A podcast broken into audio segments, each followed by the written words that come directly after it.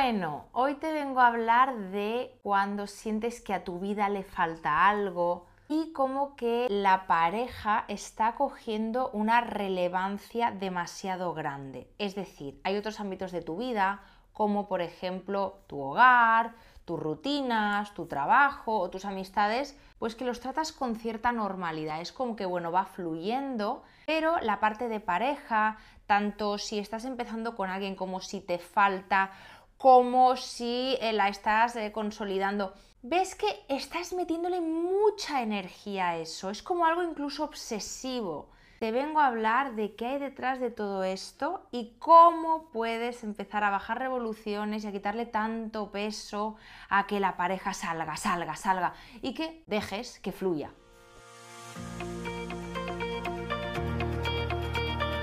Encuentra inspiración para irradiar la autoestima y autenticidad que necesitas para traer las relaciones que mereces. Estás escuchando el podcast de programa Mía, soy Sandra y ayudo a mujeres atrapadas en relaciones que les restan a ganar en seguridad y a empoderarse para sentirse por fin dueñas de su vida. Me encantará compartir contigo lo que a mí más me ha ayudado. Antes de nada, aclarar un conceptito muy importante en el que yo he estado atrapada durante muchos años de mi vida. El otro día en Instagram pusimos una cajetilla de preguntas y una mujer nos decía que se sentía sola y que qué podía hacer para evitar esta sensación. Seguramente muchas personas la primera idea que les viene a la cabeza es, bueno, tiene que aprender a estar sola. Ok, está fantástico, pero te tengo que recordar que cuando tenemos sentimientos de soledad profunda, de vacío, eso es información privilegiada de que hay algo que nos está faltando. La soledad implica la necesidad de intimidad. La intimidad puede ser o bien contigo misma o bien con otros. ¿Qué quiero decirte con esto? Por ejemplo, contigo misma. Imagínate que yo no sé pasar tiempo conmigo, no me sé entretener sola, no encuentro el gozo conmigo misma, ahí seguramente habrá una falta de intimidad contigo y lo intentarás evitar a toda costa y entonces te venderás al mejor postor, que esto es un problema muy grande porque esto es como ir con hambre al supermercado. Evidentemente la compra no va a ser la misma que si tú te vas con tu estomaguito lleno, tranquilamente, sin prisa, vas a tener mucha más lucidez. ¿Sí? Pero imagínate que tú me dices, ostras, Sandra, es que yo siento que yo sí que sé estar sola. El problema es que sigo sintiendo una soledad o un vacío o una falta de compañía. Yo te diré, estupendo y maravilloso.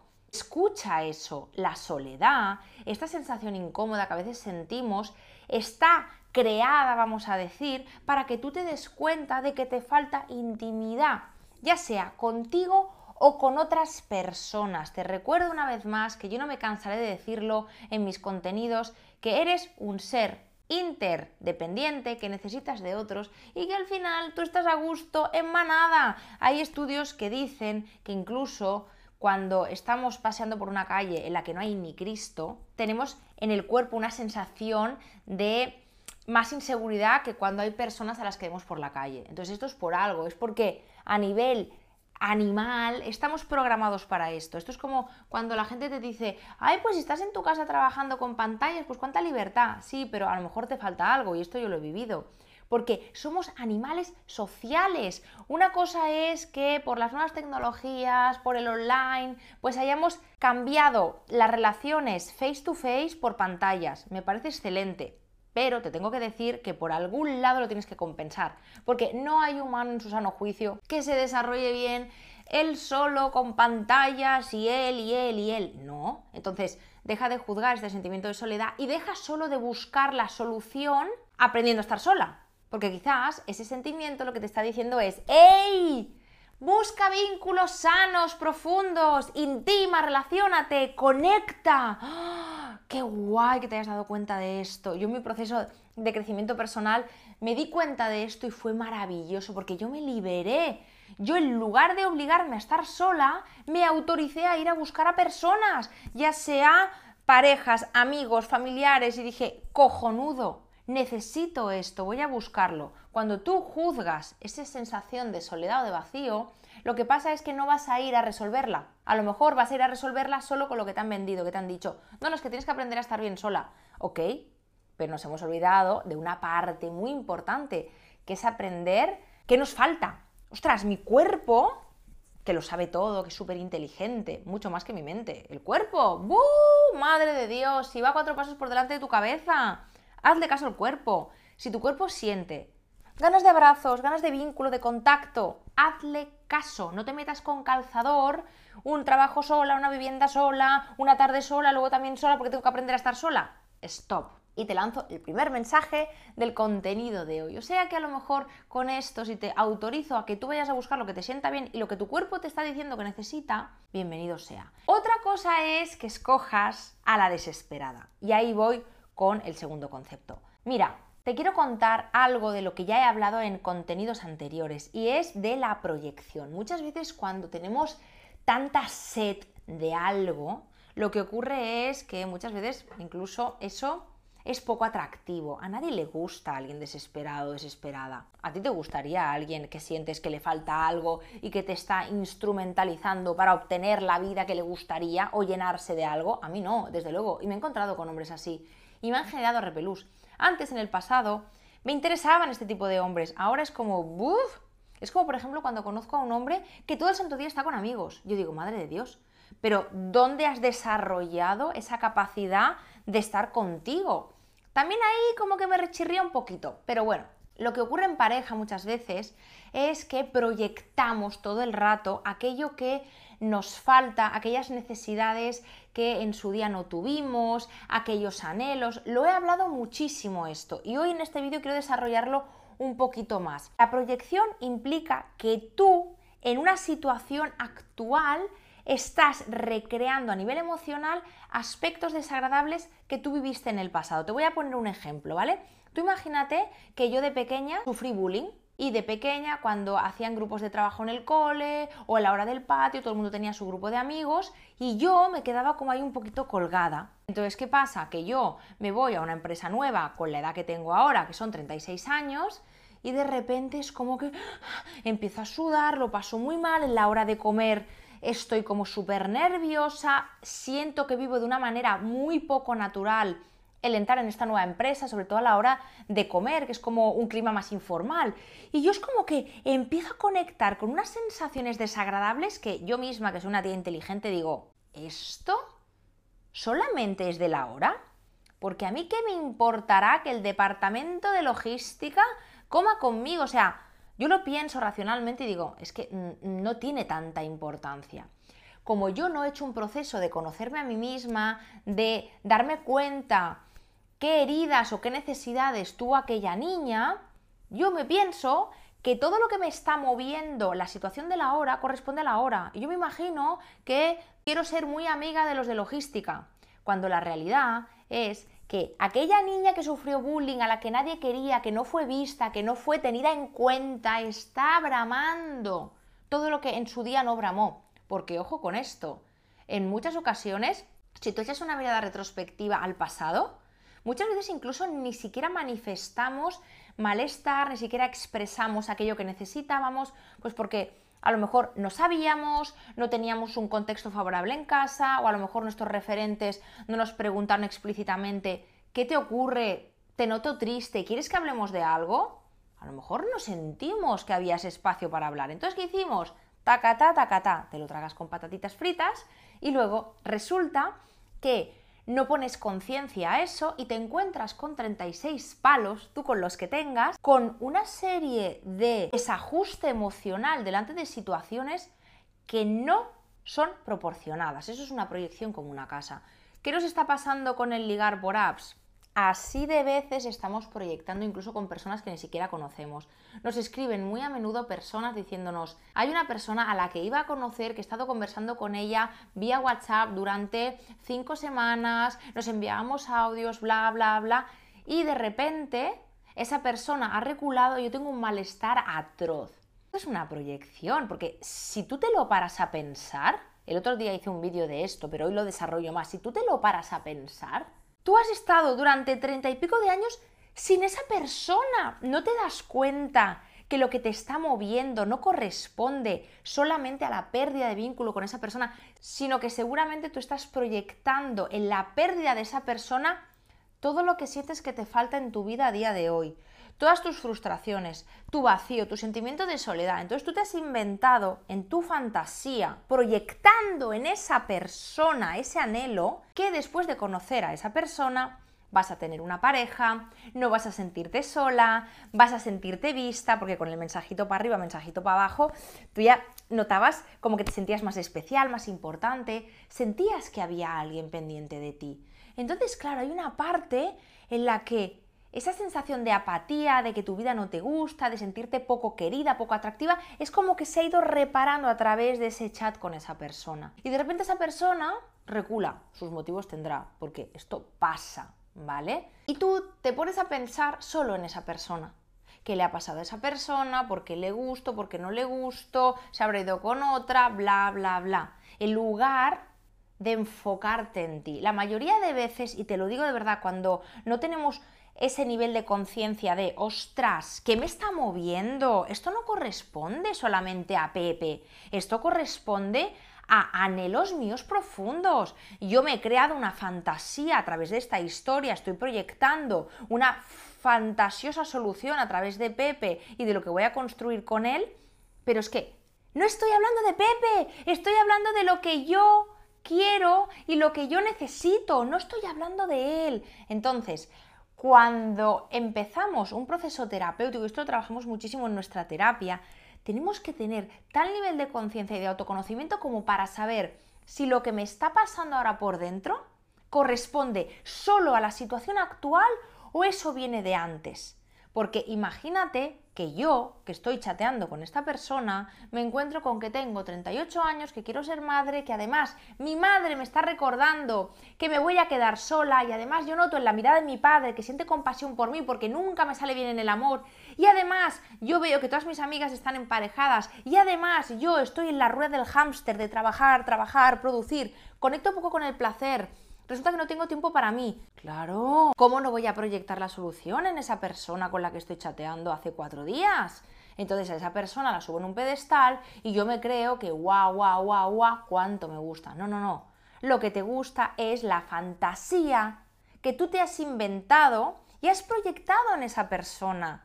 Volviendo a esto, mira, te voy a ser muy clara y muy directa y es que la única forma la única forma de empezar a sanar todo esto es dándote cuenta de las heridas con las que te está conectando esa persona. Cuando hay personas que te vienen muy a la desesperada de, guau, mira lo que me ha pasado, me ha dejado de hablar, bla, bla, bla, bla, evidentemente eso hay que acogerlo, porque eso es súper desagradable. Te puedes sentir poco respetada, poco valorada, ninguneada, abandonada, rechazada. Evidentemente se te mueven cosas. Pero simplemente te digo que si la reacción es desproporcionada, también es cierto que nos tenemos que empezar a dar cuenta de qué necesidades no satisfechas yo estoy proyectando en esa persona. El otro día en uno de mis contenidos te decía, ¿qué o a quién estoy buscando en esa persona? Hoy te pregunto, ¿qué necesidades no satisfechas estoy proyectando en esa persona? ¿Qué? Dime qué. Y dime, todavía te voy a hacer una pregunta más. ¿En qué situación del pasado tú sentiste algo similar a lo que estás sintiendo ahora? Esto es súper complicado. Te estoy haciendo una pregunta de terapia. Hay mujeres en nuestro proceso de terapia que están indagando sobre esto, porque hasta que tú no separas lo que corresponde a tu historia con lo que corresponde a lo que está pasando ahora con esa persona nueva que ha aparecido en tu vida, tú no vas a poder separarlo. Entonces, ¿qué hacemos constantemente? Volcamos en el otro nuestra frustración, volcamos en el otro nuestra apatía. Imagínate que yo tengo una vida, como te decía antes con este ejemplo de esta mujer, que solamente voy de casa al trabajo y del trabajo a casa. El fin de semana, bueno, pues voy a comer el dominguito con mi familia y alguna amiga que tengo por ahí suelta, que tampoco te digo me matan, ¿eh? porque mm, son aquellas amistades históricas que conservo aquella que está disponible, pero no es una persona la que yo escogería. Imagínate que mi vida es esto. Y de repente me viene Pepe, o Juan, o Marta, y me da un chispazo de alegría. Claro, yo aplaudo con las orejas todo el trabajo del que yo no me estoy haciendo cargo, fantasiosamente yo lo proyecto en ese o en esa. Entonces, claro, cuando se me derrumba el castillo de naipes, yo solamente hablo de ese o de esa. Entonces, yo te vengo con un contenido y te digo, habla un poquito de esto, de esta, pero ya está. Ahora vamos a hablar de ti. Cuéntame cómo te sientes en tu día a día. Ya, pero bueno, me ha dejado de escribir. No, no, no, no, no. Cuéntame cómo te sientes en tu día a día.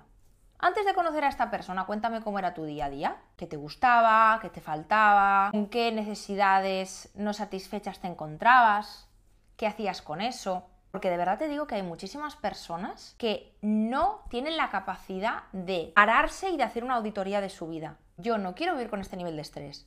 Yo no quiero tener un círculo social tan pobre. Yo no quiero tener unos fines de semana tan predecibles, me muero del aburrimiento. Yo quiero conocer a gente nueva con la que sentirme realmente conectada y en el mismo momento. Perfecto. Si tú no estás teniendo en cuenta todo esto, tú hace tiempo que no te sientes vista, que no te sientes estimulada, que la vida que tienes, bueno, pues la estás dejando pasar porque te digo una cosa, hay muchísimas personas que están viviendo esperando, esperando a que a que venga esa persona que con su fantasía se han inventado que cuando llegue todos esos anhelos y necesidades van a ser llenados. Yo creo que es demasiado pedir. Entonces, yo sí que te propongo que empieces a preguntarte qué necesidades ahora no tienes satisfechas. Dime, haz una lista. ¿qué te gustaría cambiar de tu vida? Ahora me dirás, quiero tener pareja. que yo no te digo que no, está fantástico que quieras pareja. Me encanta que quieras pareja. Es genial. Y además que tengas las santas narices de reconocerlo en esta era en la que casi, casi, cuando comentamos que queremos pareja, parece como que vibremos en la escasez. No, tú puedes querer pareja y estarte haciendo cargo de tus necesidades y puedes querer pareja y no estar ni siquiera viéndolas. ¿Cuál es el tema? Que si solamente ves al otro si solamente estás hablando, observando, controlando, hipotetizando sobre la persona que acabas de conocer o con la que sales, estás muy poco enfocada en ti. Entonces, ¿qué ocurre?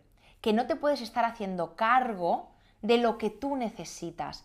En el proceso de terapia que funciona, hasta que tú no abrazas aquellas necesidades, aquel dolor, no puedes hacerte cargo de él si yo en mi día a día no me siento vista o no me siento suficiente y yo eso no lo repongo por mí misma, cuando yo me plante delante de un chat tipo Tinder por decirte algo, yo voy a ser carne de cañón de que me destrocen, porque yo voy a estar proyectando en esas figuras que la vida es muy, muy sabia y muy lista. La vida te pone delante actores y actrices, que esto lo he comentado varias veces, gratis además, para que tú conectes con aquellas necesidades o con lo que tú ahora como adulta no te estás haciendo cargo. Entonces tú proyectas en esas figuras, ostras, quiero que esas personas me hagan sentir especial. ¿Tú sabes cuántas personas a día de hoy están manteniendo conversaciones superficiales por WhatsApp, por Tinder, por Bumble, que no llegan a nada? Cada vez más se está utilizando este tipo de herramientas para el entretenimiento, como si fuera un Tamagotchi. ¿Tú te acuerdas de la era del Tamagotchi? Que tú le das un poquito de comer, un poquito de beber, luego descansabas, ta, ta, ta. Pero el Tamagotchi en la vida cobraría vida. Entonces, ojo con esto. Cuando tú estás hablando por chat con personas, no estás hablando para entretenerte. Para entretenerte te apuntas a macramé. Fin de la historia. Me refiero a que si eso ocurre, es que tú estás proyectando en el otro aquella necesidad de la que tú no te estás haciendo cargo. Ay, cuando yo tengo un mensajito de buenos días o de buenas noches, o cuando veo que este me ha escrito por el chat o este otro, a pesar de que no llegue a nada, de que no me diga de quedar, que esto es, eh, en el 2023 esto está pasando. Es muy fácil vincularnos desde bastidores. ¿Quién es el guapo, la guapa que coge y dice, me gustaría conocerte? ¿Cómo lo tienes mañana? ¡Pam! Ahí es donde pasan las cosas. Entonces, si tú no estás en contacto con lo que tú necesitaste hace mucho tiempo atrás, porque a lo mejor te digo una cosa, si empezamos a irnos hacia atrás, hacia atrás, hacia atrás, me dices, no, no, Sandra, es que yo no he sentido tener un espacio para comunicarme abiertamente y hablar de mis temas personales. Entonces, claro, estoy constantemente buscando a alguien que me pueda ayudar con mis problemas o es que yo no me he sentido vista en casa, porque mis padres trabajaban mucho y todo el rato era algo como súper operativo. No me ha faltado nunca de nada, pero yo nunca he tenido un espacio emocional para abrirme, desarrollarme, llorar o incluso explicar mis inquietudes. O, em, mira, yo en mi casa no he tenido un espacio para el disfrute, porque me han inculcado mucho el conseguir, el hacer, el éxito, el hacer las cosas bien, pero no ha habido espacios para el deleite, para el gozo. Entonces, claro, yo en mi vida, por mí misma, eso no lo sé hacer. Entonces, ¿qué hago? Que cuando tengo churri, como me saca a pasear, y perdona la expresión, me lo paso bien. Entonces yo cojo y digo, ¿qué necesidades no has satisfecho en el pasado y ahora las estás proyectando en el otro? Asume ese dolor, porque mientras estás hablando del otro, estás en el otro, no estás en tu dolor, no estás en tu necesidad, no te puedes ver a ti, estás tan ocupada viendo al otro que no te puedes ver a ti. Muchas veces lo que está ocurriendo es, ejemplo de una persona, por ejemplo, que no tiene iniciativa o que no es capaz de activar proyectos o de ir a buscar un ocio que le motive. Cuando llega alguien a su vida, en esa persona está proyectando la diversión, la satisfacción, el gozo. Yo por mí misma no sé hacerlo. Pero claro, cuando yo encuentro a alguien es cuando me doy permiso y empiezo a abrir la veda del ocio. ¿Tú te crees que tienes que esperar a que eso pase? ¿No sería mejor que tú empezaras a enfocarte en ti, en lo que a ti te está faltando, en con qué te conecta del pasado? Ojo, que esto ya también es un trabajo terapéutico más chungo, pero también te lo dejo encima de la mesa, para tú hoy empezar a ocuparte, en lugar de preocuparte de si esta persona llega o no, es no, no, no, me voy a ocupar de la vida que yo quiero tener ahora, para poder conectar con personas que sean lo que yo soy ya, porque a mí ya me gusta mi vida. Repito, puedes querer una pareja, pero proyectar todo el rato esos anhelos, esas frustraciones, esa apatía, ese aburrimiento, esa falta de proyecto, ahí está pasando algo. Sin más, espero que te haya quedado claro por dónde van los tiros. Te prometo que esa ansiedad, en el momento en el que te dejas de preocupar por el otro, empiezas a ocuparte de ti, automáticamente sabes lo que pasa. ¡Ping! Disminuye. Si a lo largo de este contenido te surgen dudas, preguntas, tú tienes una casuística especial, yo no sé ahora en qué situación estarás. Hemos habilitado una orientación gratuita por WhatsApp. Entonces te voy a dejar en la descripción un link. Se trata de un cuestionario muy rápido, te vamos a plantear un par de preguntas para entender en qué situación estás ahora. Si estás con alguien, si estás conociendo a alguien, si tu problema es que no te enamoras desde hace mucho, si tu problema es que ahora mismo te estás sintiendo rechazada porque hay una persona que ha reculado, lo que sea. Cada una tiene su situación y su casuística. Y a partir de ese momento, una terapeuta del equipo se va a poder poner en contacto contigo por vía WhatsApp para orientarte con lo que te está inquietando, hacerte aquellas preguntas que igual necesitas para que empieces a ver cosas que quizás ahora te están pasando desapercibidas y empieces a ver desde otro prisma esa dificultad que tienes ahora. Y también te puede dar acceso a aquel recurso gratuito que tenemos unos cuantos, que hemos diseñado unas cuantas clases online, unos cuantos test para ayudaros con aquel momento casuística, dificultad o problema con el que te encuentres ahora. Esto por un lado. Y por otro, el 28 de septiembre voy a dar un taller práctico experiencial titulado ¿Por qué yo no tengo pareja? que sirve para trabajar parte de lo que te estoy comentando a lo largo de este contenido. Va a ser un taller práctico a base de dinámicas emocionales, visualizaciones, técnicas proyectivas. Si buscas una clase teórica, no te apuntes porque no te va a ayudar. Es un taller en el que quiero que tú te plantees las preguntas que necesitas sacar de ti, no de mí. Yo te puedo dar inspiración, pero al final el trabajo personal, y te lo digo por experiencia, es arremangarse y preguntarte a ti. Te voy a dejar también en la descripción el enlace para que reserves tu plaza.